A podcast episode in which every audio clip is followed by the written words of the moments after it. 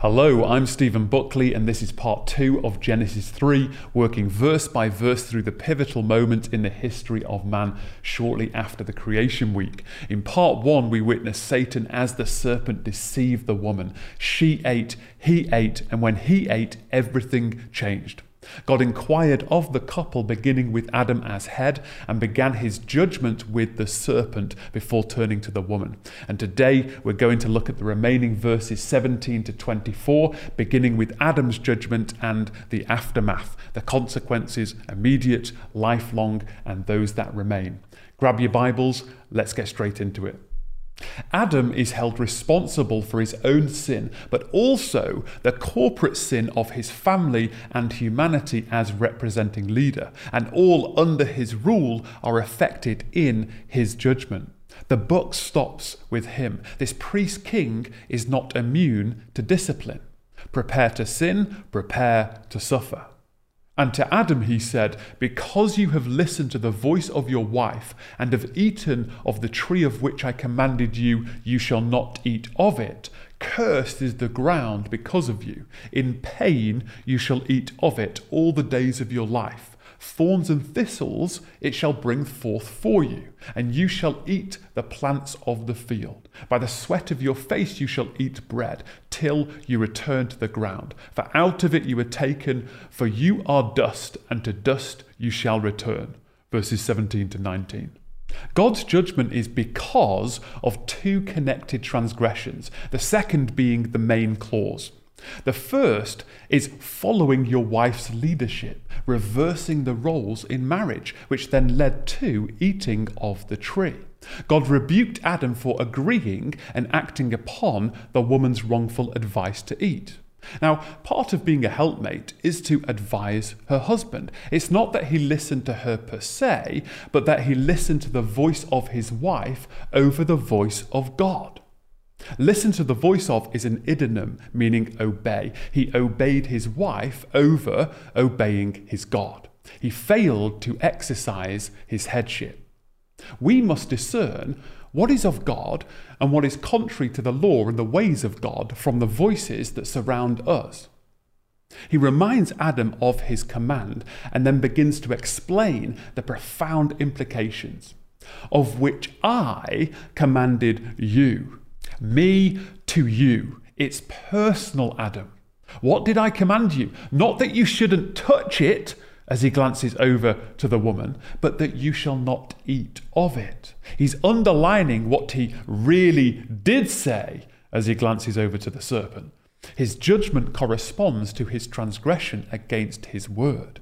His sin was to eat, and now in judgment, five times no less, in three verses, God uses the word eat. Notice he doesn't mention the sin of eating to the woman in judgment, only Adam, because he is head. There is something about eating and the relationship between man and God. It would become more apparent in the books that followed clean and unclean animals, the rituals and regulations and importance of food within the festivals as they help frame the stories within the greater story of redemption. Now, out of the three, only the serpent is directly said to be cursed. For Adam, the ground is said to be cursed. Now, some will refer to the judgment on Adam and his wife as a sentence rather than a curse. But there is a curse that comes upon them because of sin, even if it doesn't use that word. It's an obvious point, but it must be noted that from Genesis 3 we know that God does curse. He blesses and he curses. Undeserving blessings, deserving curses. They were given a fertile land blessed by God, and now the ground is cursed. The benefits of blessing are somewhat removed. And it's because of you, Adam, not his wife. Because you, cursed is the ground because of you. The land responsibility was given to him, and his land is now cursed. The woman experiences pain in childbirth. The man will experience pain in toiling to eat. Hers regards role as wife and mother. His regards tilling, provision, and maintenance of the land. There is a sort of anguish that comes with both. It's not just physical pain, but the, but, but the pain brings on a frustration and a mental exhaustion, a grieving of the original order and Edenic conditions. Man is still called to work. Right? Work is not punishment, the conditions are. The punishment is the pain in the process of their mission. The very thing under his authority is now cursed. This is a biblical principle whereby when a person in authority is judged, that which is under the authority is also judged, and we'll expand on this principle throughout. Adam brought pain into the world, but there is promise in judgment for both the man and the woman. She will be in pain, but will give birth. He will be in pain, but will eat. In pain is the focus, but don't miss, you shall eat. They will now see creation dimly through pain.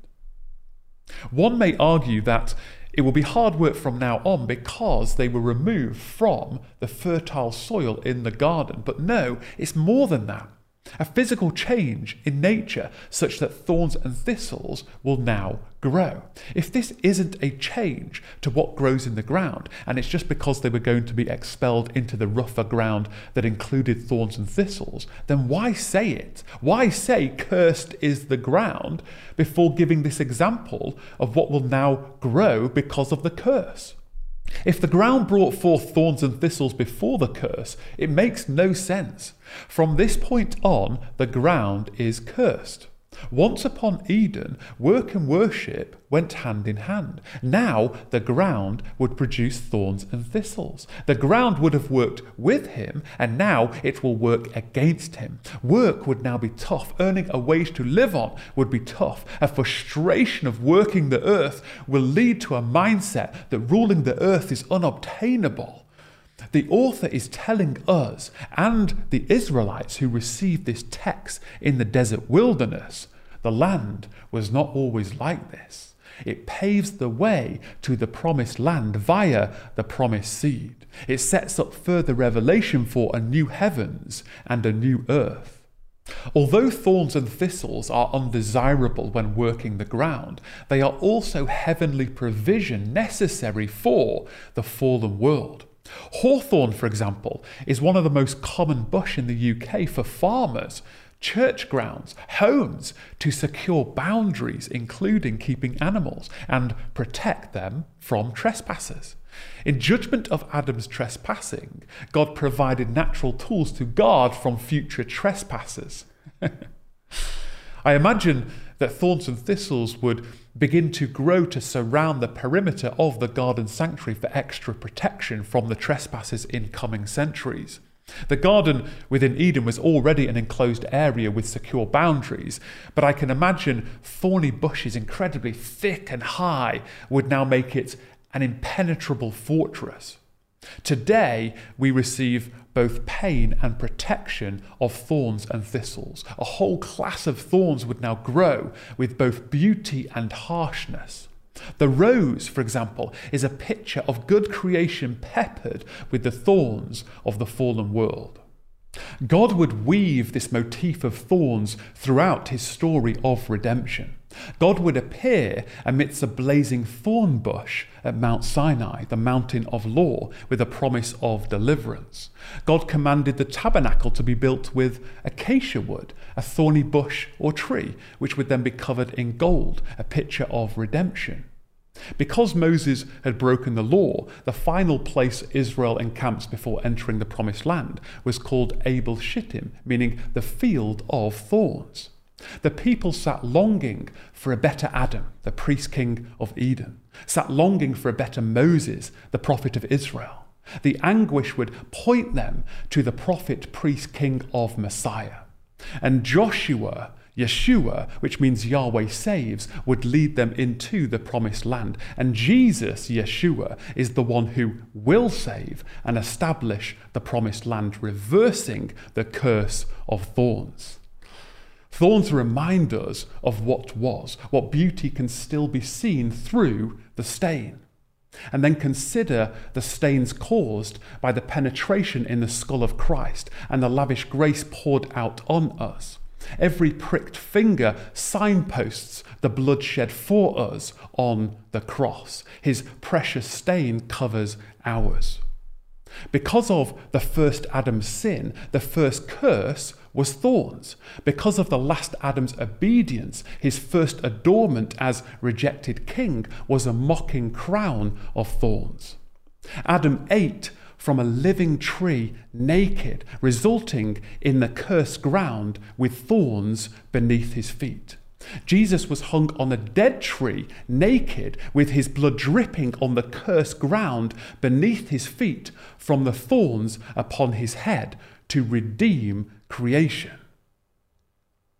Those who repent of sin and have faith in Jesus, the Christ, for salvation, will be made alive to once again dwell in Edenic conditions free of thorns amidst the tree of life.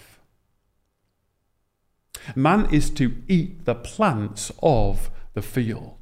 God is about to kill some animals, and soon animals would begin to kill and eat each other. Therefore, the Lord underlines that for now, man is to continue his vegetarian diet. Barbecues are not on the menu yet. Among the thorns and thistles, Adam will fatigue in toiling for his vegetarian diet.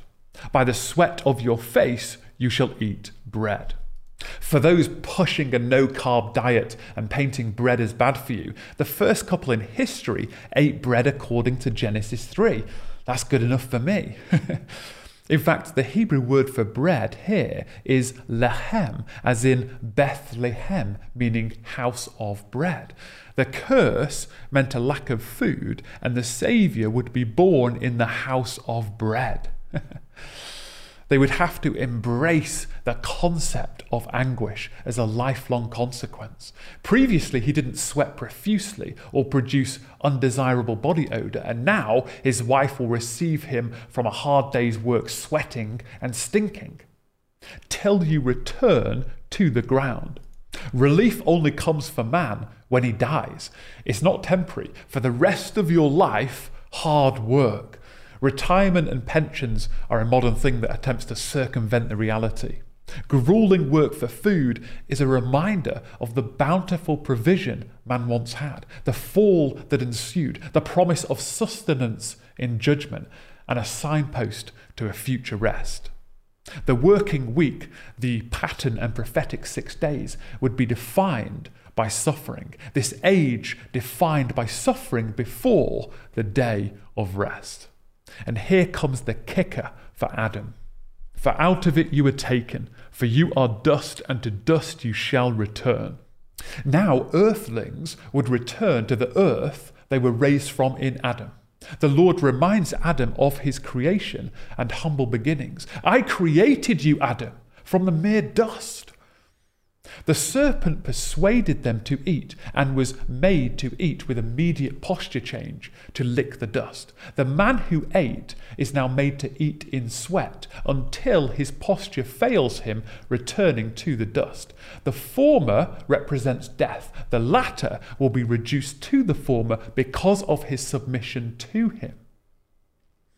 Oswalt comments because pride denies God, it must deny us what God has given, ultimately, life itself.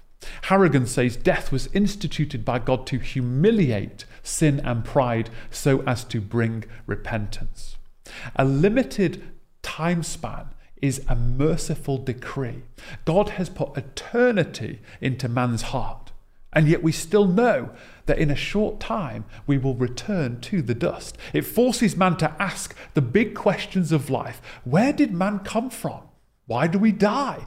How can I be saved? And if we humble our posture and turn to God, we answer correctly from the dust raised by God because of sin by the promised seed. They would return to dust, not deities. It's important to remember that we are made in the image of God, sacred beings, and yet remain humble in the knowledge that we are made from His molecular creation that He breathed life into to create great value. You were given life at the precise moment that God willed, and He can remove it at His will. In breaking the word of God, He's breaking from the image of God. His image will now fade and turn to dust. Adam distorted the image of God, therefore, his descendants will bear a distorted image of God disability, illness, disease, weakness, sinful nature, which maims and murders the image of God. Although inherently distorted, every person on the planet still has the status of being in God's image, having innate worth, and therefore deserving of respect and dignity. That's important. We recall that Adam was made outside of the garden from the dust, and now he is told he will return to the dust, presumably outside the garden. Adam must have known he was about to be kicked out. It would mean that Adam would not lie down and be put to rest in the garden, but the outer area where he was formed, from the dust to the same dust. What did God mean by returning to dust. Adam didn't die immediately. He didn't die that day, or that month, or that year, or the year after, but many hundreds of years later. So the question arises what did God mean when he warned Adam of the consequences in Genesis 2? That you shall surely die. Firstly, he did die, eventually, nonetheless. It is the time gap that causes questions. But he did die, and we could just leave it there. But let's understand better. What is Adam's understanding of returning to dust? He has just heard that his wife will give birth to his child and that toiling will continue. So Adam understands that he will live at least a while. What's more is that immediately after saying he will die in this judgment, God uses the phrase, all the days of your life, indicating a limited lifespan, but many days at that. Did God withhold the death penalty? It does not fit that God withheld his death penalty in an act of grace, considering the importance that God placed on the certainty of the punishment. What if Adam repents? There's no hint that repentance will reverse the curse or death sentence or suspend the sentence. Sin means lifelong consequences followed by death, regardless of repentance. There are similar phrases to you shall surely die used elsewhere in Scripture, whereby if the person repented, the sentence could be quashed, but not this precise phrase. It would not be right for God to pardon his sin. Another question is Was man immortal, but now mortal in this judgment? It is not the case that man was made immortal, and if he sins, would become mortal. Paul informs us that God alone has immortality in 1 Timothy 6. Also, what would be the point of the tree of life if man was already immortal? Did he eventually die because he was expelled from the garden? Without access to the tree of life, his body would begin to break down. We don't fully understand how the fruit of the tree of life would bring about life, but the fruit will have sustained them to live forever, providing continual energy, nutrition, healing properties, and so forth, because of demonstrated faith in God's provision.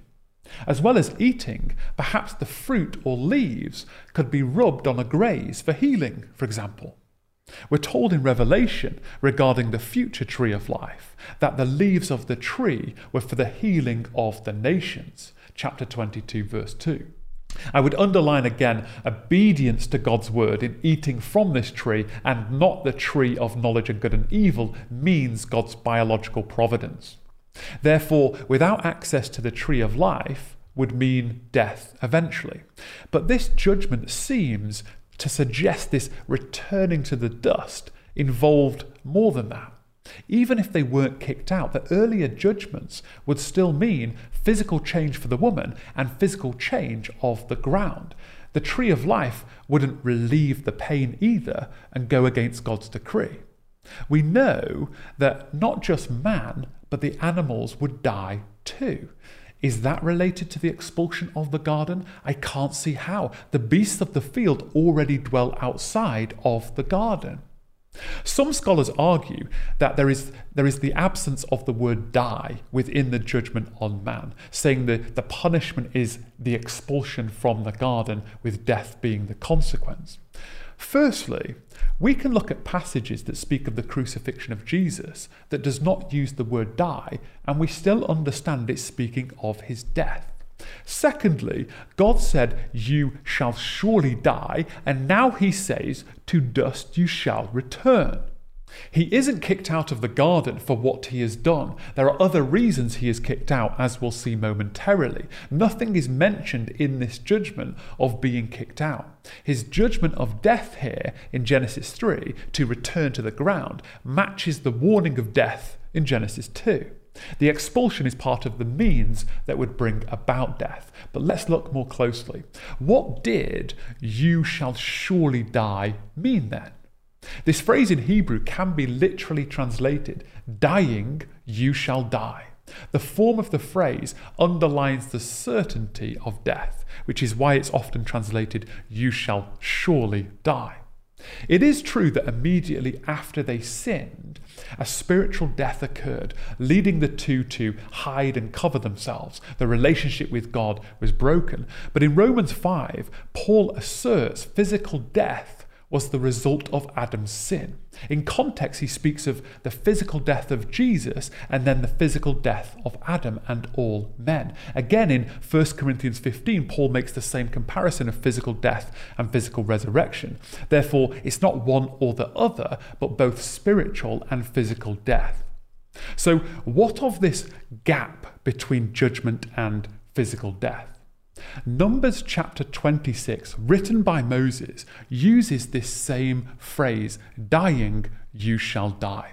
In context, because of the unfaithfulness of the Israelites, God would only allow the younger generation to enter the promised land. Of the unfaithful, we read, For the Lord has said of them, they shall die in the wilderness. This is the same formation in the Hebrew and could be translated, dying, you shall die in the wilderness.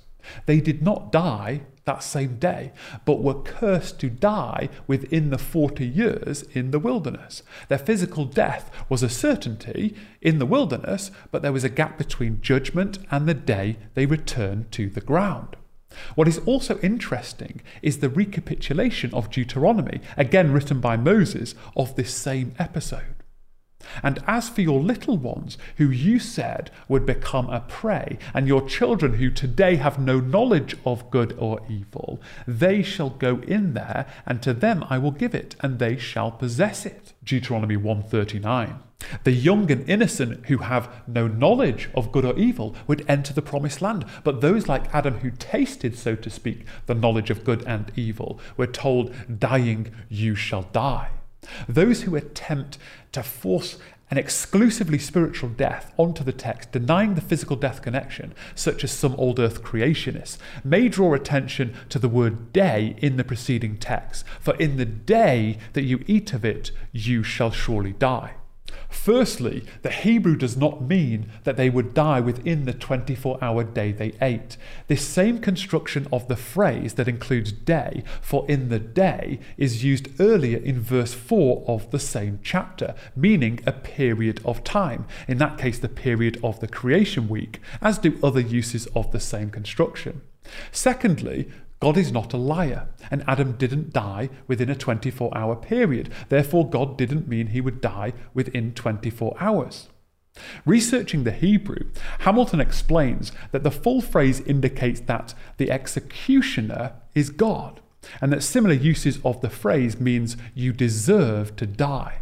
He concludes the phrase conveys the announcement of a death sentence by divine or royal decree.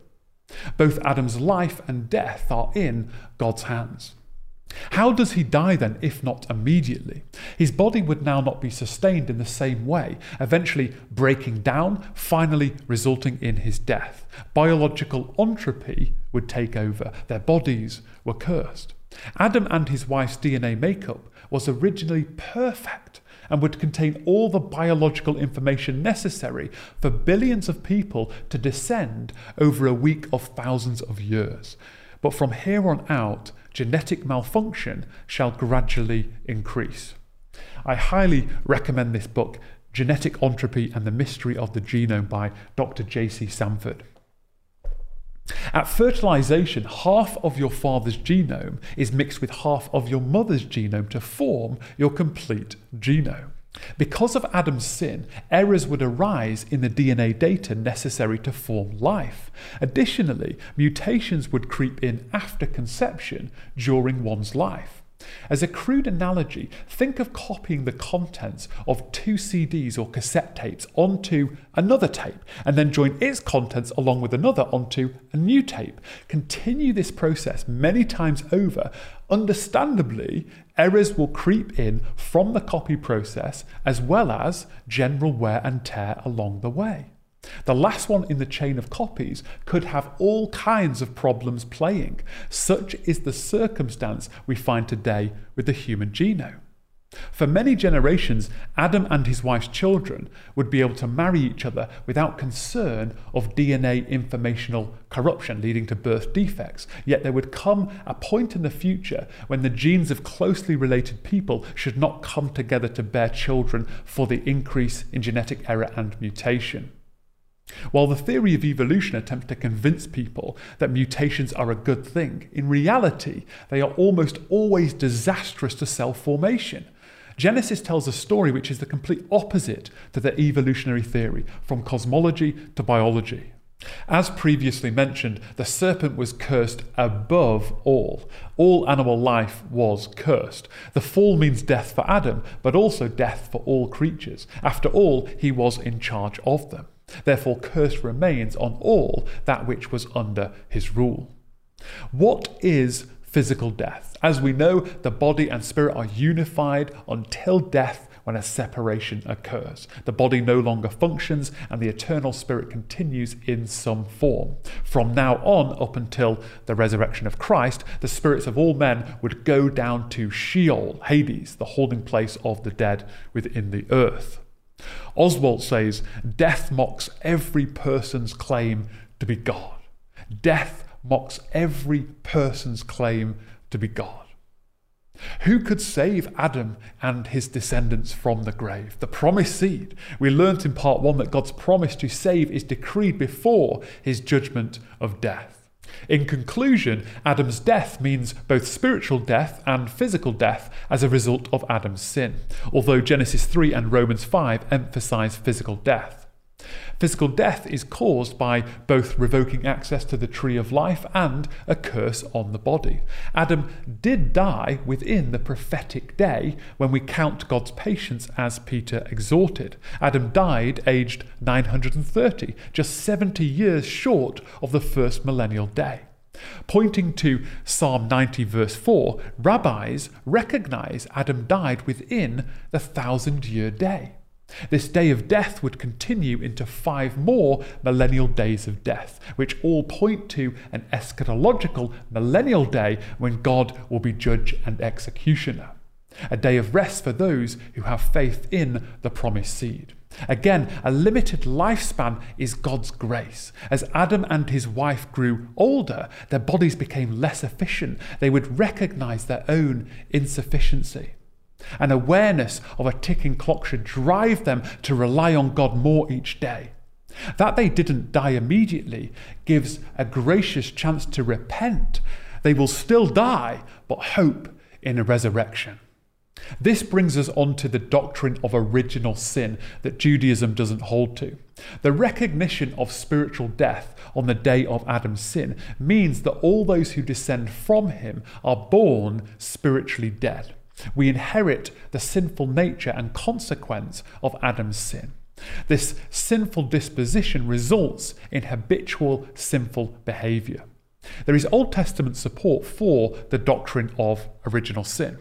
Behold, I was brought forth in iniquity, and in sin did my mother conceive me. Psalm 51:5. The heart is deceitful above all things and desperately sick. Who can understand it? Jeremiah 17:9. In the New Testament, Paul reminds the Ephesian Christians of their previous lifestyle and status, referring to them as previously dead. And you were dead in the trespasses and sins in which you once walked, following the course of this world, following the prince of the power of the air, the spirit that is now at work in the sons of disobedience, among whom we all once lived in the passions of our flesh, carrying out the desires of the body and the mind, and were by nature children of wrath, like the rest of mankind. Ephesians 2 1 to 2. Being spiritually dead, or at least being born spiritually dead, means a sinful nature that Paul refers to as a law of sin that directs the flesh. I am of the flesh, sold under sin, for I do not understand my own actions, for I do not do what I want, but I do the very thing I hate. For I have the desire to do what is right, but not the ability to carry it out. The evil I do not want is what I keep on doing. Now, if I do what I do not want, it is no longer I who do it, but sin that dwells within me. So I find it to be a law that when I want to do right, evil lies close at hand. For I delight in the law of God in my inner being, but I see in my members another law waging war against the law of my mind and making me captive to the law of sin that dwells in my members. Wretched man that I am, who will deliver me from this body of death? Thanks be to God through Jesus Christ our Lord. So then, I myself serve the law of God with my mind, but with my flesh I serve the law of sin. Romans 7 14 to 25. Our frustration is that we want to love but hurt, want to abide but hide, want to trust but doubt which is why, as Christians, we long for the restitution of all things, to make all things new, to relieve us of this battle. We witness, even with young children, you don't have to teach them to be bad, do you? you have to teach them to be good. It is the law of sin. The imputation of sin from Adam can be viewed in two ways. Firstly, Adam is the representative of the human race, therefore, his sin is our corporate sin. Secondly, we were all in Adam's seed as he sinned, therefore we sinned in him. A biblical precedent for this hermeneutic can be found in Hebrews, whereby the author states that one might even say that Levi himself, who receives tithes, paid tithes through Abraham, for he was still in the loins of his ancestor when Melchizedek met him. Chapter 7, 9 to 10. Though Levi was born centuries after, we can rightly say that he paid tithes in Abraham. And following this logic, we sinned in Adam. It's important to note that we're counted sinful because of Adam, even though his wife sinned first. On Genesis 3, Hamilton acknowledges it does, he says, affirm the federal headship of Adam and the corporate solidarity of human guilt as well as being spiritually dead. Romans 5, as we've mentioned, is clear that original sin brought physical death into the world. Therefore, just as sin came into the world through one man, and death through sin, and so death spread to all men because all sinned. Verse 12. Adam sinned. His sin brought about death. As descendants, we are born spiritually dead. Our sinful nature then leads to habitual sin, which deserves the punishment of physical death. Therefore, we all physically die. Hence, his sin is imputed to us. Those that take issue with inherited sinful nature and effects for all because of one man, the individual for the corporate, one must first take note of verses 18 to 19. Therefore, as one trespass led to condemnation for all men, so one act of righteousness leads to justification and life for all men. For as by the one man's disobedience the many were made sinners, so by one man's obedience the many will be made righteous. Adam's sin imputed to those in him, Messiah's righteousness imputed to those in him. You can't have it one way and not the other. Condemnation leading to death in Adam, righteousness leading to eternal life in Christ Jesus. How is eternal life made possible? But in fact, Christ has been raised from the dead, the first fruits of those who have fallen asleep. For as by a man came death, by a man has come also the resurrection of the dead. For as in Adam all die, so also in Christ shall all be made alive. 1 Corinthians 15 20 to 22. Our hope is orientated towards the resurrection when we will receive eternal life. Adam was the death bringer, Christ the life bringer. Adam's sin means death, Christ's death means life, life giving spirit from Christ. It may sound peculiar to our Western Christianity, but we are judged not just on what we do as individuals. What others have done bears down on our status and destiny. Adam's rebellion affects us, and Christ's obedience affects us. Communal effect of Adam's sin, communal effect of Christ's death. Let's develop this individual and corporate sin connection. Paul doesn't discount his own sin. He holds both corporate guilt and individual guilt in appropriate tension. There is a mediating influence of Adam's sin on his posterity, and we are accountable for our own individual sin. Yet at times, we've made the Christian faith almost exclusively individual. And yes, your individual faith will determine whether you enter the kingdom, but there are corporate effects from individual actions in your home, church, nation, and in this case, the entire human population. Various places in the Torah mention generational curses, for example. We can accuse God of being mean to children of evil men, right? Or we can blame ancestors for our sin. But the emphasis of these passages is on the continued effects of sin and the continuation of the sin by rebellious generations. The answer to break a curse in this situation is yes, prayer, but repentance. Do not continue in the sins of your fathers. Divine assistance with that and ultimate salvation requires the other side of the coin from repentance faith. There is the corporate effect of Adam's sin and the corporate effect of Christ's life, death, and resurrection. If righteousness is based on works, then it's purely an individual matter. But as Paul explains, Adam's disobedience not only meant consequences for everyone else, but also their standing with God and ultimate destiny. Equally, Christ's obedience means consequences for everyone in Him, their standing with God and ultimate destiny. Therefore, we must repent and work at repentance in keeping with faith, but it is not what I have done and can do, but what Christ has done for me. Jesus would refer to people as being dead. Leave the dead to bury their own dead. He is saying the spiritually dead can bury the physically dead. Jesus would say, unless one is born again, he cannot see the kingdom of God. We must be born again, spiritually born of God, given the grace to repent and break the bondage of sin, accepting and trusting in the atoning sacrifice and resurrection of Christ. We cannot overcome sin apart from the Holy Spirit working in us. Sanctification is God cleansing us of sinful nature with our new status in Christ. Sinning is the natural cause of what Adam did. Living righteously is the natural cause of what Christ did. Hamilton says our lives are the fruit of their activities. Paul describes Adam's sin as breaking a set of commandments. He chose entirely freely to break God's commandments. Adam turned his freedom into bondage through sin. Having been born into spiritual slavery, we too have sinned, enslaving ourselves. But now, in Christ, our decisions should be directed by God's established boundaries. Choices should be made in light of God's interest and not our own, allowing God to free us from the bondage of sin and hope in the resurrection to eternal life. Original sin is contrasted with Adam's original righteousness. Adam's sin was contrary to the image of God's morality. As the Son of God, everyone after him would have been born the son of Adam and therefore regal and righteous.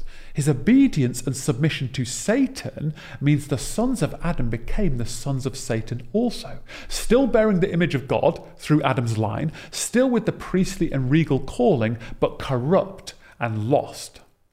A kingdom requires obedience to the king. Without righteous children, a kingdom would not be possible. Adam's kingdom was in tatters. Paul highlights three contrasts between Adam and Christ order, origin, and followers. Thus it is written the first man Adam became a living being, the last Adam became a life giving spirit. But it is not the spiritual that is first, but the natural, and then the spiritual. The first man was from the earth, a man of dust. The second man is from heaven. As was the man of dust, so also are those who are of the dust. And as is the man of heaven, so also are those who are of heaven. Just as we have borne the image of the man of dust, we shall also bear the image of the man of heaven. 1 Corinthians 15 46 to 49. Adam is an antitype of Jesus. Adam's corrupt image leaves us with a corrupt image. Followers of Christ will receive the image of Christ rather than the image of Adam. Christians experience a spiritual birth, are of heaven in terms of status, and while we have been born in the image of the man of the dust, in resurrection we will bear the image of the man of heaven. Paul corrects misunderstandings. There will be a resurrection. It means man will not go extinct. Death is not the liberation of the body. It will be a resurrection of the body, not just the spirit, suggesting this resurrected body will be divinely empowered. This curse on the ground also raises the issue of defense attack structures, DAS, defense attack structures. Unbelievers look at the world today and ask how the biblical story of harmony in Genesis 2 without animal death is possible, since animals instinctively attack and defend and appear designed this way. A wasp's sting, a frog's toxin, the Venus flytrap, the jaws of a crocodile, the claws of a lion, a serpent's deadly squeeze or poisonous fangs, a spider's complex web to catch insects. The bombardier beetle shoots 100 degree chemicals out of its backside at predators.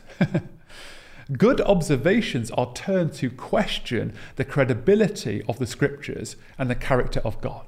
The answer lies here in Genesis 3 the curse. The assumption is that it's always been like this. If you look at the world today and assume that God created it this way, you must stop and recognize you are 6,000 years removed from the original good creation. First up, some of the present DAS features were not used for the purposes of killing and defense before the fall. And secondly, some of these features were brought about by God as a result of the fall. In account of the first point, sharp teeth do not mean an animal is a meat eater. Giant pandas have incredibly sharp teeth, but their diet consists entirely of leaves, stems, and shoots of bamboo. Sharp teeth and claws can crunch tough vegetation, open coconuts and watermelon, or climb trees. Spiders' webs have been shown to catch pollen as food, so it's possible they were originally designed to have caught floating foods in the breeze. Even viruses and bacteria may have had a different and beneficial role. On the second point, God triggered design features that were brought about as a result of the fall, such as thorns and thistles, specifically mentioned here. I read recently that there is evidence that thorns are actually formed from altered leaves. God may have triggered features such as glands to produce spider silk and venomous fangs. Some of these features may have sprung up immediately, others developed over time. Either way, it's God's design as part of the punishment. How did it happen? Did God change the DNA in a moment? The serpent was immediately made to slither, so it's possible. But it's also possible for the large part that at creation, these mechanisms were included latently in the genetic information and at the fall, switched on. In God's foresight, designing genetic material such that dormant genes could be triggered here in Genesis 3. Personally, I lean towards an immediate change. We want to know the exact DNA design change. But for the Israelites hearing this, it would be a simple case of the world was perfect and good. Man sinned. As a result of the curse, physical changes and tendencies mean everything dies. And in the process, everything is attacking and defending for their lives. right? They had snakes biting them, and they knew it was a sin cursed world in need of a messianic redeemer. Today, even in the relative luxury we dwell in in the West, we know that something is deeply wrong. If, like me, you wake up in the morning with a deep groan, I'd suggest it is an instinctive longing for the return of Christ and the redemption of all things.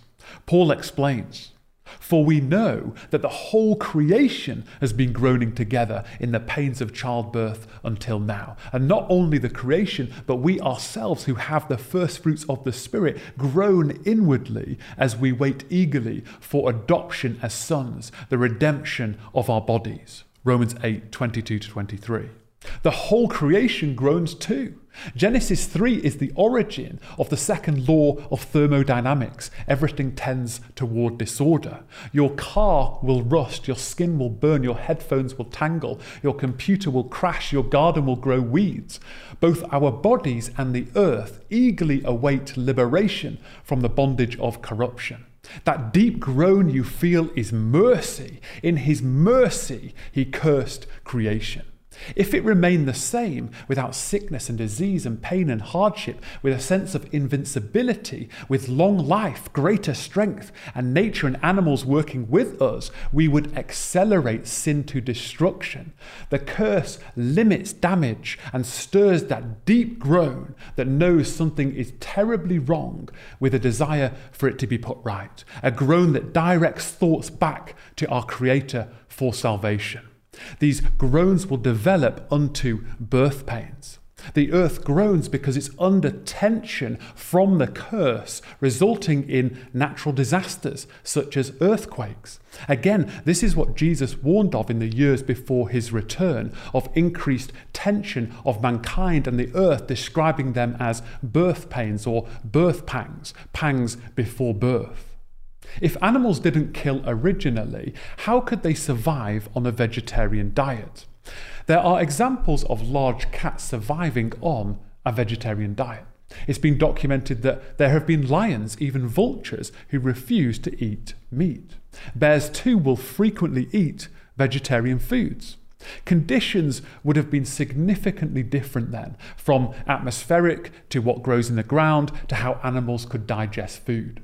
The world was created for man. As image bearing representatives, man is to rule over the earth. It is this worldview of man designed to rule nature that is the foundation of Western society, although being eroded today, required to develop medicine setting aside those who abuse medical science. We find a way that nature helps us. Since the fall, rather than us ruling over creation, creation has increasingly begun to rule over us. There shouldn't be a battle between man and nature. Yet animals attack us, viruses plague us, allergies cause irritation and pain. Allergies are creation ruling over man because of original and accumulative sin for thousands of years. Therefore, when we come into contact with certain harmless foods, for example, our bodies reject it as a dangerous foreign object, and our immune systems go into overdrive and cause havoc. My children suffered with allergic eczema, and so I prayed and continue to pray that creation will not rule over them and that they will rule over creation as originally mandated. And God has answered and is answering those prayers. Man has worshipped creation rather than creator for millennia, and so now creation rules over man. And so people ask, why is the world like this? And the answer is in Genesis 3. These are real physical and relational changes to human nature, not just descriptive of what would have played out in any case. Otherwise, it's not real judgment. Judgment means a real change in circumstance. Arguing against a change in the locomotion of the serpent, Andrew E. Steinmann says while the curse is often understood as the serpent being made to move on his belly, it ought to be noted that the other judgments of God do not transform the basic nature of either the woman or the man. The woman was always the one to bear children through labour, and the man was always intended to labour with the soil. Yes, the woman was always intended to give birth and the man labour the soil, but was there a physical change? Yes, the change is that she will now give birth in pain, and the man will labour in pain. On top of that, their bodies will begin to break down and die. On top of that, the earth underwent physical change from the curse. These are real physical changes to the woman and the man and the earth. If not, then what is the point in saying your judgment is this, but that was the case anyway? Some point to Genesis 9, arguing that in the same way God is said to set his rainbow in the sky after the flood, which will have existed before the flood, is like the serpent who didn't have legs before the fall, or even the woman who would have endured pain anyway in childbirth, etc. But that's a false comparison. The rainbow is a sign of the covenant he made, a sign to remind God. He has chosen an existing part of his creation to remind himself not to judge the entire earth with a flood. The judgment of the flood caused real physical changes. The sign is an appointed existing occurrence. Here in Genesis 3, we have a judgment on the serpent and mankind. For these curses to mean anything, a change in the physical is necessary. Judgment has consequences. Curses have consequences. Otherwise, we're playing with words. To surmise, the Genesis 2 conditional Adamic covenant with Adam prior to the creation of his wife was broken. The blessing and commission as a couple and team to be fruitful and multiply and fill the earth and subdue it as image bearers mentioned in Genesis 1, which occurred chronologically after Adam received his instructions to work it and to keep it and commanded not to eat of the tree of the knowledge of good and evil, is part of the Adamic covenant. The covenant is given to Adam as head, but as a team blessed and commissioned. Adam broke God's covenant, failing in his mission to rule and subdue, to guard the garden from intruders, the tree, his bride, to uphold the image of God, to preserve the order of the garden, to multiply righteous fruit. He chose to act against his calling and nature in an unholy and unnatural manner.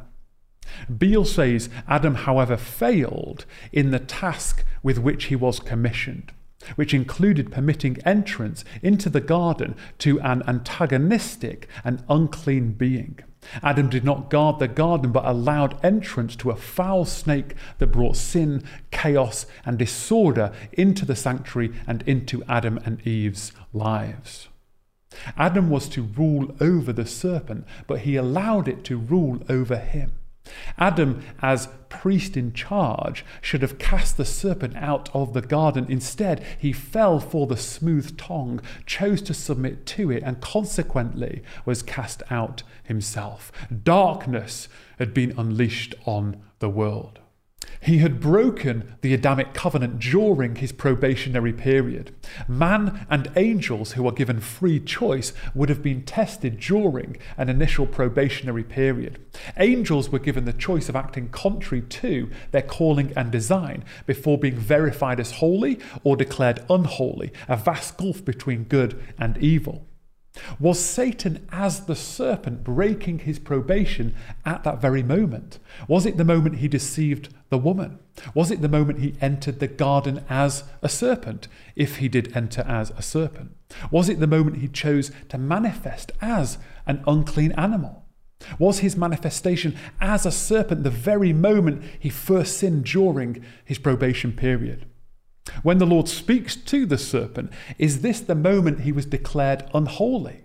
He chose to become an unclean animal, and so God declares him unclean and unholy.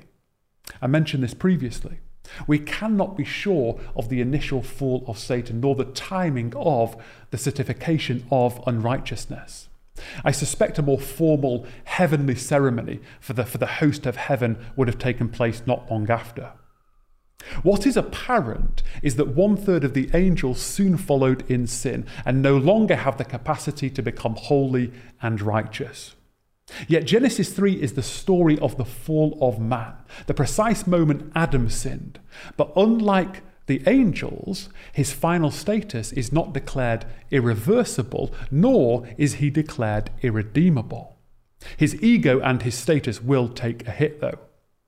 Adam's name could have been made great, and in him all the families of the earth blessed. And now he is forever connected with the fall of man, family eviction, and actions that brought about curse and death. We are not being overly harsh and critical of Adam. I believe he would want us to speak plainly and candidly about his rebellion and consequences. The bad news of the first Adam elevates the good news of the last Adam. Breaking the covenant and failing probation means judgment. In Genesis 3, the judgment comes with promise in the form of an unconditional covenant we can call the Edenic covenant. Now, some see the covenant in Genesis 3 as part of the covenant in Genesis 2. Others switch round the names of the Adamic and Edenic covenant, and it can get confusing when everyone is labeling them differently and some seeing no covenant or joint covenants or separate covenants. I certainly don't want you to get caught up in the labeling. Just understand there is a Genesis 2 interaction with God, a covenant which is conditional. If Adam broke it, judgment would follow. And a Genesis 3 interaction with God, a covenant that is unconditional. God will judge and will bring about the promised seed regardless of man's actions.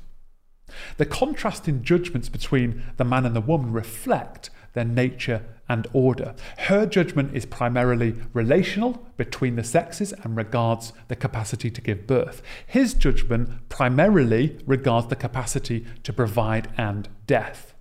As Prager says, her consequences are micro and personal, pertaining to feelings, pain, and desire. His are macro and broad, pertaining to the earth and to work.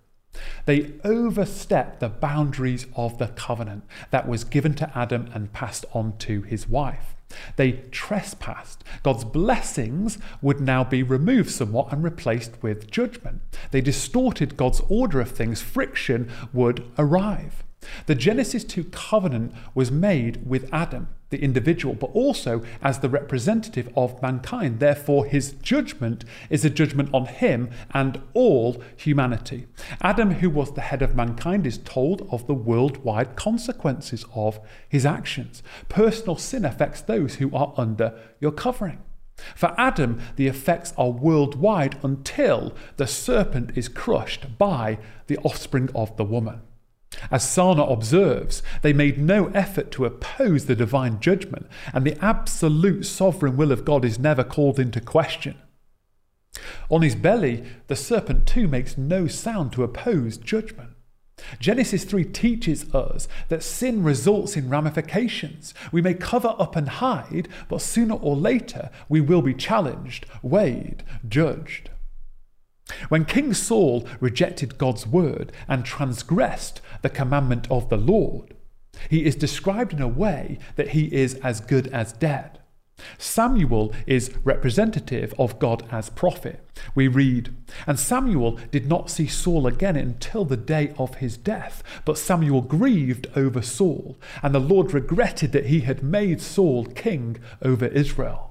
It continues in the following chapter. The Lord said to Samuel, How long will you grieve over Saul, since I have rejected him from being king over Israel? Fill your horn with oil and go. I will send you to Jesse the Bethlehemite, for I have provided myself a king among his sons.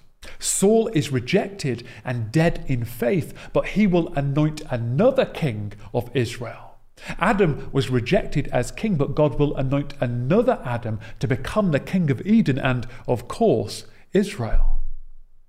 Verse 9 of Genesis 3 includes, but the Lord God. The narrator here is hinting that God can still be man's covenant partner as well as judge and creator. Adam's mission to rule and subdue was not taken away, but it would be unattainable aside from the promised seed. God would now raise up another man, another Adam, who could fulfill the mission. Although now the consummate rest would have to wait 6,000 plus years.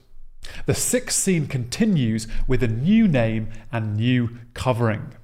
The man called his wife's name Eve because she was the mother of all living. Some early Jewish commentators suggested her name is very similar to an Aramaic word for serpent. However, the narrator's explanation, because she was the mother of all living, suggests the primitive form of the Hebrew verb Eve means to live, and that is how the Septuagint translates it as life. Adam names his wife life or mother of life, but only Christ could bring about eternal life. Adam means earth, Eve means life. They complement each other still. They would need to now rely on each other more than ever to cope in the new harsh realities of the world. Adam first calls his bride woman because she is a human being taken from man, and then he calls her Eve, relating to her ability to bear children. Her first name points to her origins, her second name points to her destiny and still she was yet to bear children. It could be the case that the narrator is explaining the name because she was the mother of all living, Moses or God's dictation, or it could be this was Adam's explanation. If the latter, his use of perfect tense was, because she was, is prophetic certainty that she would be the mother of all living. I see this as an act of faith on Adam's part, a prophetic name, immediately after being told that his wife will be in pain through childbearing, the friction between them that will arise, his own hardship and eventual death, he believes in the promises of God. His response to judgment is belief in God's word that his wife will give birth and the promised seed will arise. His wife will bring forth life and the promised seed will resurrect back to life. He may not grasp the body of significance, but he understands the direction of the promise and has faith in God to deliver. His voice is one of obedient prayer, harmonized with the persisting command to multiply, bearing fruit. Adam demonstrates repentance that while he failed, going forward, he intends to abide by God's word and live by the promises. Her new name points to a new start and future together for mankind according to God's word. The significance of naming her before and after the fall is that his authority over his wife remains. The original order was distorted in the activity of the fall, but they are to abide by the original order. And so his naming of her is an exercise in ordained headship. Adam abandoned his position and did not man up and protect his wife, but in naming her, he is stepping up to his God given role. And the Lord God made for Adam and his wife garments of skins and clothed them. Verse 21. Again, the use of Lord God, Yahweh Elohim, indicates this act is personal, personal in judgment and personal in provision. The design of the garments are tunic skins, like a long shirt, a robe that went down about the knees, made to be placed on their skin, skin on skin. What is the purpose of these garments? Firstly, these leather skins provide protection from the elements. Their soft skin is appropriate for the garden, but tough skins would be required for permanent dwelling in the rougher terrain outside. A hard wearing robe speaks of a robust future. Secondly, making and giving the garments, as Wenham says, is both an act of grace and a reassertion of the Creator's rights. He's saying, I'm the one who provides for you. You don't get to decide what is good or not, whether you have a covering or not, what type of covering you have or not. I'm the ultimate judge of good and evil. I'm the ultimate maker, taker, provider, gift giver. They lived under the garment of light and on the garment of vegetation, surrounded by the garment of water that make up the seas. And now animal garments cover their body. Their Creator has them covered. Adam renames his wife, and God reclothes them both. These two actions speak of a future, one with order. Adam rightly reasserts authority over his wife, and now God reasserts his authority over man. Thirdly, they were to replace the crude fig leaf covering they made for themselves. The fig leaves were self covering, the leather coverings are received from God. Man made covering versus God made covering. The former is seized, the latter is received. God is showing them that only He can provide salvation, and they accept the covering from God rather than the rudimentary self covering. Adam and Eve require salvation that comes from God alone. Skins means animal skins. This is the first recorded death, and Adam and Eve would now have experienced death. Watching these animals die, they would know that they too would one day experience a lifeless body. They would witness the death of these animals necessarily means the shedding of blood, blood sacrifice. He covered them physically, but also covered their sin by making for them their atonement. It teaches Adam and Eve that sin is only atoned for with innocent blood. These are garments of salvation given to Adam and Eve. Isaiah would go on to speak of garments of salvation. I will greatly rejoice in the Lord. My soul shall exult in my God, for he has clothed me with the garments of salvation. He has covered me with the robe of righteousness, as a bridegroom decks himself like a priest with a beautiful headdress, and as a bride adorns herself with her jewels. Isaiah 61:10. The Lord God, as bridegroom, covers his bride's sin if she accepts. The Lord must provide the covering, and the covering requires the shedding of blood. I imagine Adam would have presented offerings on the mountain of the Lord, but this event would foreshadow animal sacrifice and ultimately Messiah's atoning sacrifice on the cross. So God clothes them physically, but also spiritually. Fourthly, they were made so they could approach the presence of God appropriately. Is God flushed by their nakedness? No, He created and commissioned them naked. The use of clothe them elsewhere in Scripture is associated with clothing given by a king or the sacred garments of a priest. It shows their humanity is still intact. These were not thrown together. This is the creator of the universe that's made the couple special regal and priestly garments appropriate for the garden where they stood before the Lord. These are skins like the one Jacob gave to his special son Joseph. In other places in Scripture, we see where both men and women could wear skins like this. The same Hebrew word used for garment is the same for linen garments or tunics worn by the Israelite priests. We read in Exodus 28 they were to weave the tunic of fine linen. After you put these clothes on your brother Aaron and his sons, anoint and ordain them, consecrate them, so they may serve me as priests. Aaron and his sons must wear them whenever they enter the tent of meeting or approach the altar to minister in the holy place, so that they will not incur guilt and die. This is to be a lasting ordinance. Verses 39 to 43. Again in Exodus 20, and you shall not go up by steps to my altar, that your nakedness be not exposed on it.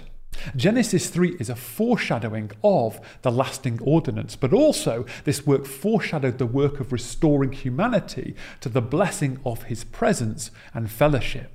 God is not to be approached naked nor inappropriately. Since the garden, clothing signals position and status in society. Modest clothes are fitting for our priestly design and calling. In the New Testament, Paul would major on appropriate dress when we come before the Lord in worship. Clothes to this day are a reminder of the original sin and sinful nature. These new garments would now allow Adam in this new fallen world and in his limited priestly role to draw near to God under the blood shed covering. Lastly, now their eyes were opened, God intends for man to remain covered before each other. After all, they were to populate the planet. With regards to his career, a friend once said to me, I feel like sometimes I'm faking it and I'm anxious that a colleague will catch me out.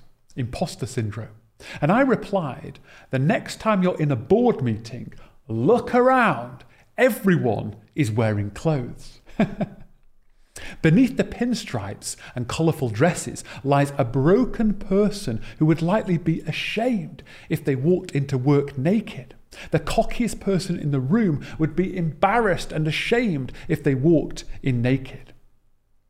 God desires us to be covered, modest in sexuality, protecting the eyes of those around us, setting us apart from animals. Before the fall, nakedness is positive. They were pure and innocent. After the fall, naked is negative, becoming a description of the poor, shame and guilt and birth. Since the fall, biblically, nudity is exclusively for a man and woman in marriage. Adam and his wife would tell the future generations of why they all wear clothes. In years to come, their garments would be a reminder of where they once dwelt. I imagine as their garments had worn down and they'd been replaced, Eve hanging them up later in life like people do with wedding dresses, a story to be told to future generations. Fruchtenbaum says that there is a rabbinical legend that Adam gave the skins to Cain, and when Cain died, Nimrod took ownership, and then Esau took them from Nimrod, and then later Jacob wore them when he was blessed by Isaac. Seems a little far fetched, and I don't know how they would bypass the Ark of Noah. Although it could be possible for Noah to have, to have inherited them and taken them on board the Ark and then subsequently lost who knows? The timing of receiving the garments is poignant. God is merciful before immediate physical, geographical judgment. He clothes them before he expels them from the garden. He does not send them out naked and vulnerable. We learn from the latter part of this scene that one, to approach God required proper covering. Two, covering must be God made. Three, proper covering requires shedding of blood. And four, God provided a gracious covering before expulsion. This is the end of scene six. In the final and seventh scene, similar to the first scene that began in chapter 2, verse 5, man is passive and God is the sole actor. Then the Lord God said, Behold, the man has become like one of us in knowing good and evil. Now, lest he reach out his hand and take also of the tree of life and eat and live forever.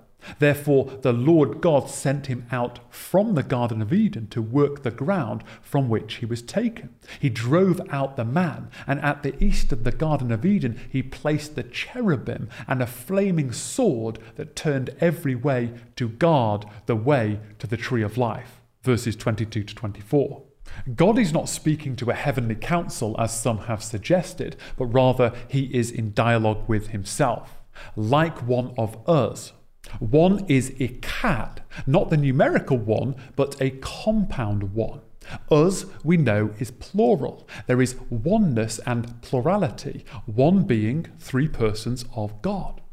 It sounds like the serpent, in a sense, was correct in that man has become like God in knowing good and evil, though the reality is quite different from the implied lure that they could be like God and sit upon their own throne of wisdom to be served by the lesser. Adam and Eve now know good and evil experimentally. Before the fall, they only knew the goodness of God, but now man also knows the evil inherent in the rejection of God's word. As we edge closer to the end of the age, man is increasingly declaring himself to be like God. But no matter how much literature of the Enlightenment period we read, or countless growth hormones you take, we cannot be like God. We do not determine what is good, nor can we conquer evil, and we will return to the dust. What is God's reasoning for expulsion?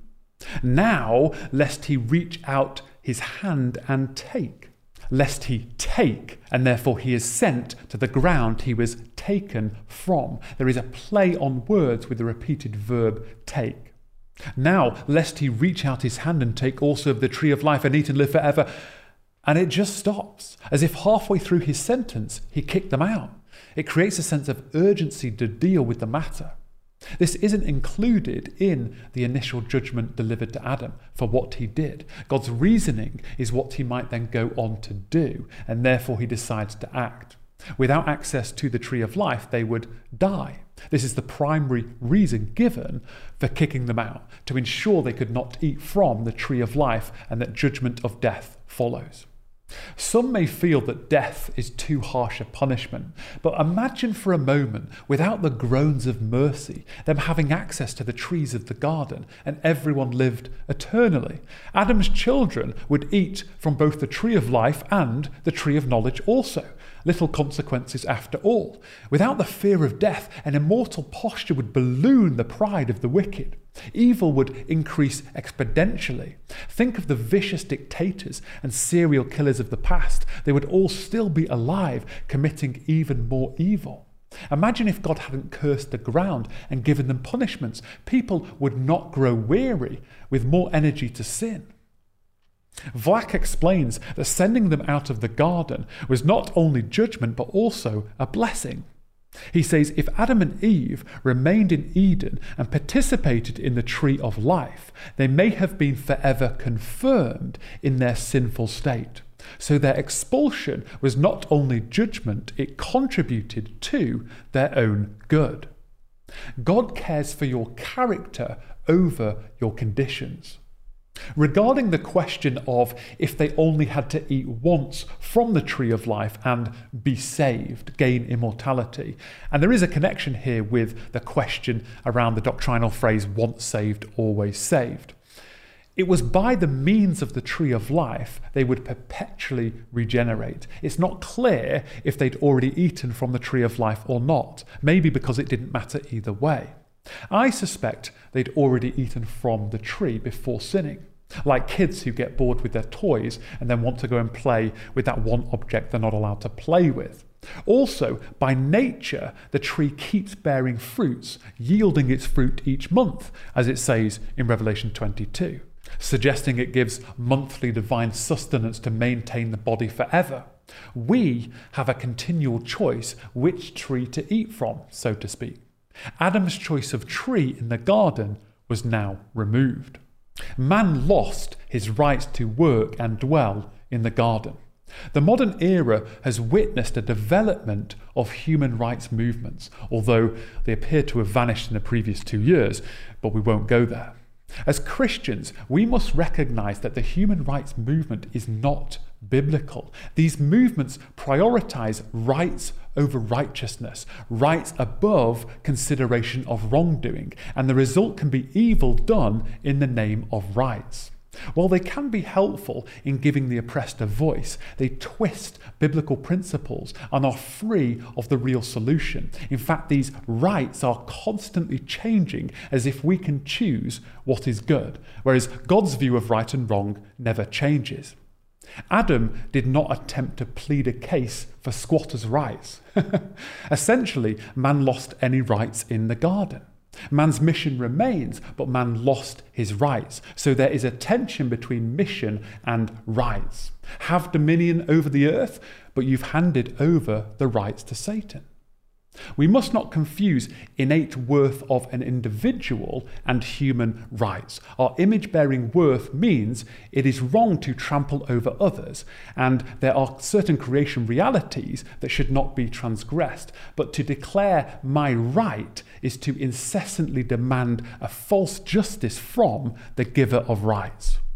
David Cross, in his book What's Wrong with Human Rights, begins The Bible is absolutely clear in affirming that every human being has inalienable value, but it contains no inference that God has given any rights to humankind except those that come through a covenant relationship with Him which is why we must be in covenant with Christ Jesus, covered by his blood, to become citizens of God's coming kingdom, in which rights and privileges will be restored, including eternal life, to victors over the evil one, of forgiveness, to be filled with the Holy Spirit of truth and wisdom, inner peace, of access to the tree of life once again, and a right and privilege to be in the personal presence of Jesus, the Lord God who once walked the garden. Now, some of these can be received now to a degree, such as the Holy Spirit, wisdom, etc., so long as we remain within the boundaries of God's new covenant. The more rights that we demand, the more we reenact the fall of man. And while we may not lose the right of heavenly citizenship, we may lose the right of authority, for example. We require a life of repentance and acknowledgement that any rights and privileges from God are an act of grace. Additionally, he banished them to purify the garden. God had to remove them from the garden to purge the uncleanliness and transgressions from the sacred space. In Leviticus 13, the leprous person was to be expelled from the camp to die, to wear torn clothes and cry out, unclean, unclean. Adam and his wife were now unclean people, expelled from the garden sanctuary to die, and initially realized they were wearing no clothes. What man might do is now contrasted with what God did do. He drove out the man. They are not asked to leave, they are not gently led out, they are thrown out the garden. In verse 23, we read, The Lord God sent him out, but then the stronger term, he drove out in the following and final verse. To drive out is akin to driving out the Canaanites from the land because of their wickedness. It reminds us too of the Israelites who were expelled from the promised land for breaking God's commands. Indeed, to drive out can be understood as to divorce. Man was divorced from the land and God. The Father's search for a pure bride for the Son began. Faith in God to deliver on the promised serpent crusher means Adam can be in covenant with God, albeit a circumstantially different relationship than before. Adam was placed in the garden, now he is driven out.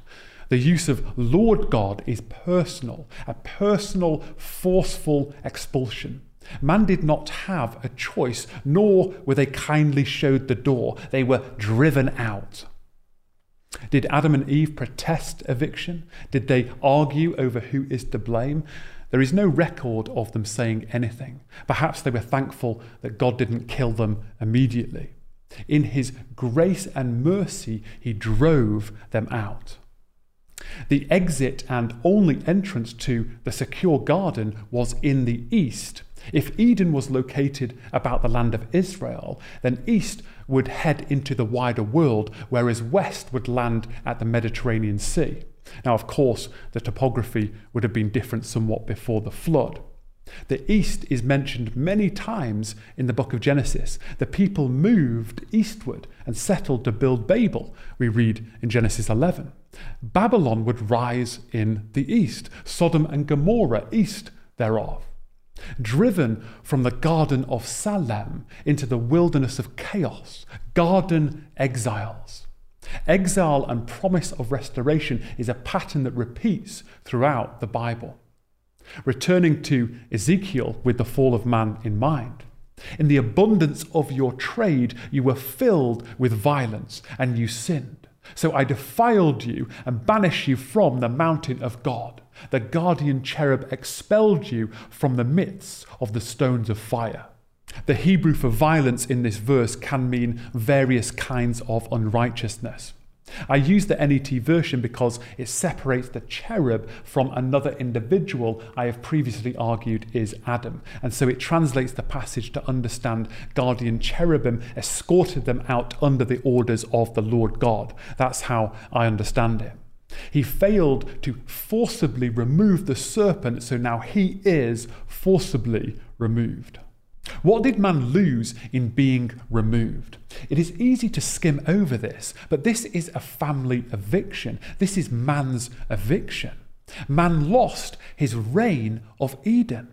God is behind any earthly throne. Without this recognition, sooner or later, you will be removed from the throne. God appoints leaders and removes them. He gave it to Adam, but now the kingdom will be taken from him, and Satan now has dominion rights of the earth. The kingdom of Eden was lost, and never since has a kingdom properly been in place. Israel came the closest. They reached for the heavenly throne, they were exiled from their own home. Man lost the land inheritance. Expulsion means they were without home or kingdom, no inheritance to pass down to their children.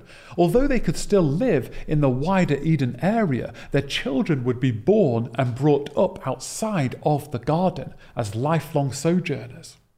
Exiled from the land, Adam would look up to the sky at night and wonder how God's plan, written in the stars, would play out. Man lost the protection of the garden. The enclosed garden was secure, with only one entrance providing excellent security. Now they are in the open and would have to build their own boundaries and walls to protect from intruders in the years to come. Their home or kingdom would be man made, not God made. The challenge of securing boundaries and conflicts over land would begin. They lost protection and covering of the garden and the canopy of trees under which relationship would grow. The field means exposure to harsh conditions and fewer trees to shelter under. They rejected the conditions of the security and boundaries of God's law, and so He gave them an insecure life with few physical boundaries. Man lost out on the abundant provision of the Edenic fertile delta. They were blessed with four rivers from one mountain source, but as they spread out, they would more likely have to choose one river to dwell by. No longer could he freely eat. He ate from the only one and now won't be able to eat from any in the garden. The fertile land is exchanged for sweating for food in the field and the rougher terrain beyond. Rather than gain an abundance of privileges and gifts and status, they lost abundant life in paradise.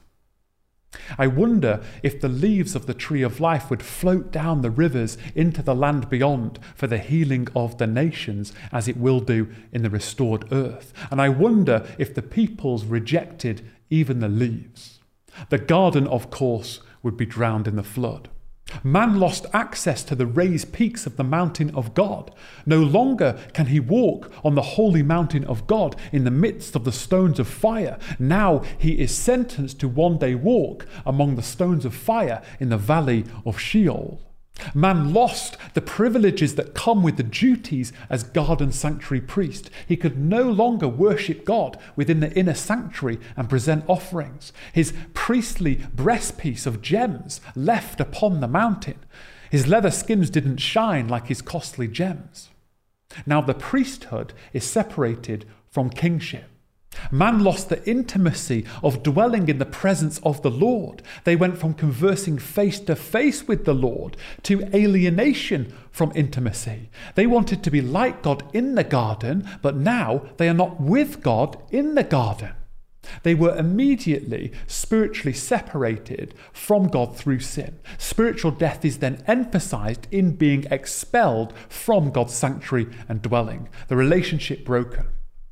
And those that have been estranged from family through fallout would say that it feels like a death and a grieving process. When a loved one dies, we grieve that relationship with them. It can feel like something inside of us has died. Thinking they could become like God in that sense, they lost their pure, intimate fellowship with God in the garden. They would grieve. Man lost the ability not to sin. Before the fall, man was able not to sin and able to sin. After the fall, he was not able not to sin. He was physically free, he's not enslaved, but he is enslaved to his own sin. Not a prisoner of God, a prisoner of his own actions. Man lost the life of harmony, a life of certainty and peace. Now, a life of discord, toil, uncertainty, suffering, and in due course, the chaos will return to the dust.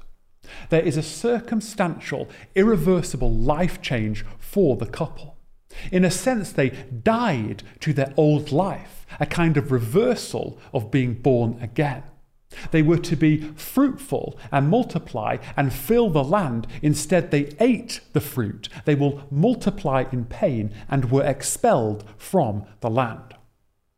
Adam's fall and expulsion did not render him unaccountable from here on out. The initial mandate stands to work and keep, or serve and guard. Be fruitful, multiply, fill the earth, subdue it as priestly, regal, image bearing representatives, even within the mechanics of the new harsh reality through blurry eyes and sore members. But they cannot re enter the garden until the promised seed atones for sin and crushes the serpent. Again, for man to participate in the commission, he must enter into covenantal relationship with God, rejecting the covenant with the ancient serpent. God placed Adam in the garden, and now he placed cherubim east of the garden. Cherubim is plural, it doesn't indicate the number of cherubim. Are these the cherubim of Ezekiel's visions with four wings and four faces and perhaps four of them? Though they were associated with the portable throne of God. Are they the cherubim associated with the future temple structures that tend to come in pairs and often depicted with one face and two wings? Of course, as previously detailed, Ezekiel's cherubim and the temple cherubim could be the same kind of cherubim. We're not given a description here. These cherubim represent the presence of God, although in no way do they intercede for God. What we are told is along with the cherubim, he placed a flaming sword that turned every way. At first glance, one may assume the cherubim hold these swords, but it's sword singular, turning and spinning in every way as if the invisible hand of God is controlling it. The fire that engulfs it relates to the presence of God, the way to the presence of God. This protection ensures that any attempt to enter would result in the death of the intruder. I picture the sword directly in front of the entrance with a cherub either side. Adam was to keep the garden, which is the same Hebrew word to guard for the cherubim. The cherubim took over the role of guarding from Adam. Adam failed to guard the garden. The cherubim would not fail to guard the entrance. They were to guard the way to the tree of life. Another way was promised, the way, the only way to the Father and receive eternal life through the Son, who banished man from the garden. The one who banished provides another way. As the cherubim are positioned just outside the garden, nothing is said about working the garden. Without Adam and sons to maintain it, it would become overgrown. These fierce cherubim and flaming sword to protect the entrance underscores the existing natural security of the garden. It's not a chain link fence around an American yard or featherboard fencing around an English garden. This would have been thick and high, circling the mountain of the Lord, the only entry point being in the east. The boundary with its guarded entrance would prevent intruders for 1600 plus years until the flood of Noah. I can imagine for 1600 years stories would be told about what took place. These stationed cherubim are most likely the same cherubim that escorted Adam and his wife out. And Adam may have returned in the years to come and tell of how those very cherubim threw them out hundreds of years ago. Assuming the cherubim remained visible, like the sword, people would travel far afield to see the entrance to the garden and what stood there. They would likely see the light of the fire from the sword from a distance, especially at night. No doubt, as wickedness increased, some will have tried to enter the garden and will have been killed. You can see why cherubim were included in the tabernacle and temple designs. Also, how cherubim like creatures would become legend and depicted in future eras. This is the first sword on earth, meant not for attacking, but to guard. Others would discover metals in the ground and forge swords to attack and conquer, but they would never conquer Eden nor the flaming sword that turned every way. Now that the Edenic temple had been desecrated and without man to serve as priest, the Son of God would leave the temple to sit on his throne of sapphire at the right hand of God. If his presence in the garden was fundamentally reduced, as man was no longer dwelling there to commune with, the temple would be essentially deserted until the flood. This raises another thought and implication of guarding the garden. Other than the tree of life, others may have attempted to access the throne of the temple and declare themselves to be God, if of course this is what stood upon the mountain beyond the stones of fire. It will instead be a future event when the Antichrist takes his seat in the temple of God, proclaiming himself to be God. 2 Thessalonians 2 4. No one took the seat in the original Eden, and no one will take the seat in the restored Eden other than the same person, Lord God, Jesus, Messiah. The consequences of events described in Genesis 3 continue. Why is there evil in the world? As Sarna says, evil is a product of human behavior, not a principle inherent in the cosmos. The questions of how can there be a loving God with so much suffering and death is explained in the fall of Satan and the fall of man.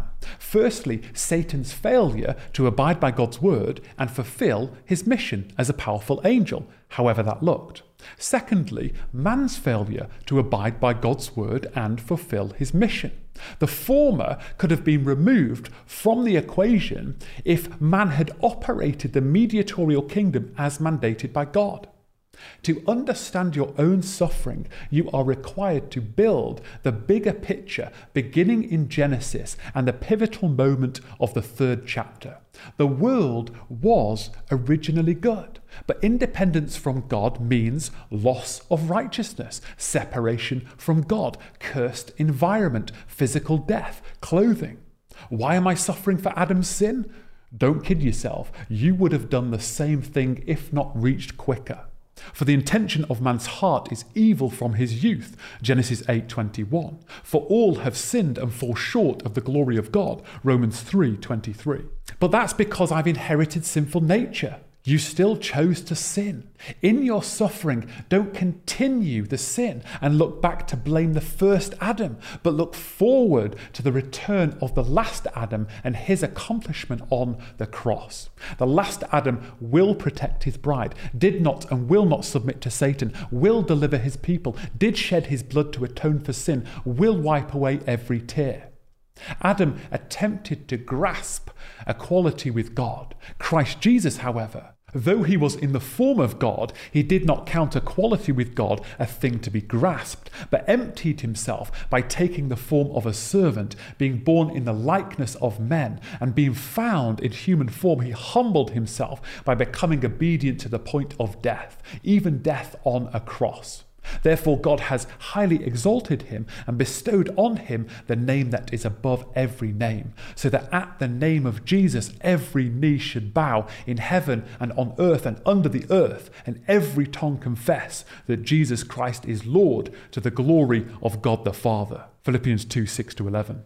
Man's relationships are now in tension. His relationship with God is torn. The spiritual separation and the physical separation from the presence of the Lord in Eden. Sin breaks down the vertical relationship between man and God and also the horizontal relationships between men. The relationship between spirit and body would separate in physical death. Man's relationship with creation would suffer as it worked against him under the curse of sin. God is not obliged to immediately remedy the situation. He has already promised crushing and restoration, and the suffering in the world lies at the feet of men and not God. God requires the earth to be populated. During the course, he will enact his purposes and teach man, among other things, the consequences of an evil heart. We live in an age of discipline. From Eden onward, there has been a battle between God's kingdom and Satan's kingdom. Satan is no threat to the universal kingdom of God, but for the time being, he is thwarting every opportunity for man to establish God's mediatorial kingdom on earth. From this time on, the whole world lies in the power of the evil one. The author of Hebrews explains that Christ will be king of all, but temporary demonic subjection exists. Now, in putting everything in subjection to him, Christ Jesus, he left nothing outside his control. At present, we do not yet see everything in subjection to him. Chapter 2, verse 8. Currently, much is subjected to Satan rather than man, and specifically the anointed God man. Satan, the ancient serpent, now has control over the earth. He has strategically placed demonic princes to rule over each nation with armies under them. They have been in charge for thousands of years. They know the history of your nation inside out. They cause confusion, satanic worship, needless division, perversion of the truth, and influence the weave of the spiritual fabric of the nations. In our ponderance and grievance of evil, Paul reminds us for we do not wrestle against flesh and blood, but against the rulers, against the authorities, against the cosmic powers over this present darkness, against the spiritual forces of evil in the heavenly places. Ephesians 6:12. God allows this to happen in his patience, but his plan is in place. There is a constellation called Draco, which is Latin for dragon, and is a picture of a twisted serpent that coils around the pole star, never setting. Peering up at the stars at night, Adam must have considered that this serpent would have a hold on the earth throughout redemptive history until the heavens were renewed. It is why the Lord taught his disciples to pray, Lead us not into temptation, but deliver us from the evil one. The climate is not the issue. The virus is not the issue. The economy is not the issue. Sin is the issue. I believe J.C. Ryle said that sin never announces itself to us with its full intentions. It never says, I am your deadly enemy and I want to ruin you forever in hell. It shows its pleasure but hides its pain, shows its sparkle but hides its death. Genesis 3 is the pattern of what happens when we sin. Transgression of the explicit command of God, playing into the hands of the serpent. Consequences follow, including spiritual, physical, immediate, long suffering, permanent, and ultimate for those without salvation. Curse followed by death. Sin is not just a legal administrative account, it is a violation against a person. Like adultery in marriage, sin is a violation against God who created us for relationship. We are saying that we know better ways to make us feel joyous and providential, and that what he says is evil is not, and therefore his law without worth, that his word is not true a personal violation that challenges God's character. We falsely indict God of not being enough. And God retorts our accusation with judgment revealing his true goodness. As an honest and holy judge, God rules sufficient punishment and how and when it will be carried out. The purpose is to restore the violated relationship and the spoiling of his creation. Today, many accuse God of not acting when evil takes its course. It's not that God is blind. On the contrary, He's taking great care to defend His name and creation, enacting His judgments when He knows best, in public or behind the scenes, whether in this life or the age to come. The more we enjoy our sin, the more offensive God's judgments appear to us. Genesis 3 was the start of man desiring an extension to power. Adam and Eve had all the earth under their rule, but they wanted more. Discontent hearts, in the words of Hamilton, seek for power to be morally autonomous, power over somebody else's life, power over the determination of one's future. An attempt to take power from God brings judgment on oneself and estrangement from our Maker. You may have heard the saying that sin isn't bad because it's forbidden, it's forbidden because it's bad. In conclusion, as Christians who have faith in Jesus Messiah, our decisions should not be made with self interest in mind, but within the decrees of God. Are my choices honouring to God? Are they pleasing to Him? Are my choices obedient to His word? Are we submitting to the serpent who slithered in the garden, or are we submitted to the Lord Jesus who walked the garden and will walk the garden? I read recently one of the most dangerous allures to disobedience is a loss of foresight, the ability to look beyond the immediate adrenaline rush to see the horrific consequences of our actions. Adam and Eve never imagined they would one day be holding the lifeless body of their beloved son. That's what we will look at next time within chapter 4. We call it the fall of man, don't we? But it isn't really a fall, is it? He didn't trip, knock a fruit off, and it accidentally land in his mouth, sliced on his teeth, and slipped down his throat. he chose to sin. The trees were for provision for food and aesthetically pleasing. The tree then becomes the place of sin, punishable by death, which, according to the reflective side of Torah, to be hung on a tree.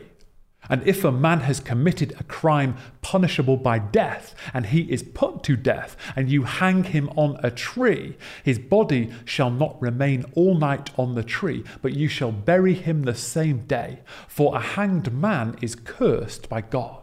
You shall not defile your land that the Lord your God is giving you for an inheritance. Deuteronomy 21 22 to 23.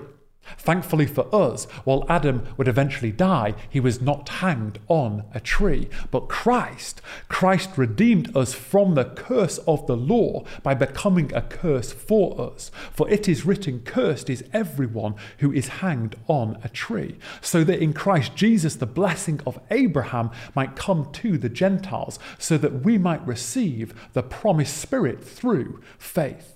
Galatians 3 13 to 14. That one I will leave to simmer. May you be blessed in obedience as we place our hope in the resurrection at the revelation of Jesus the Messiah.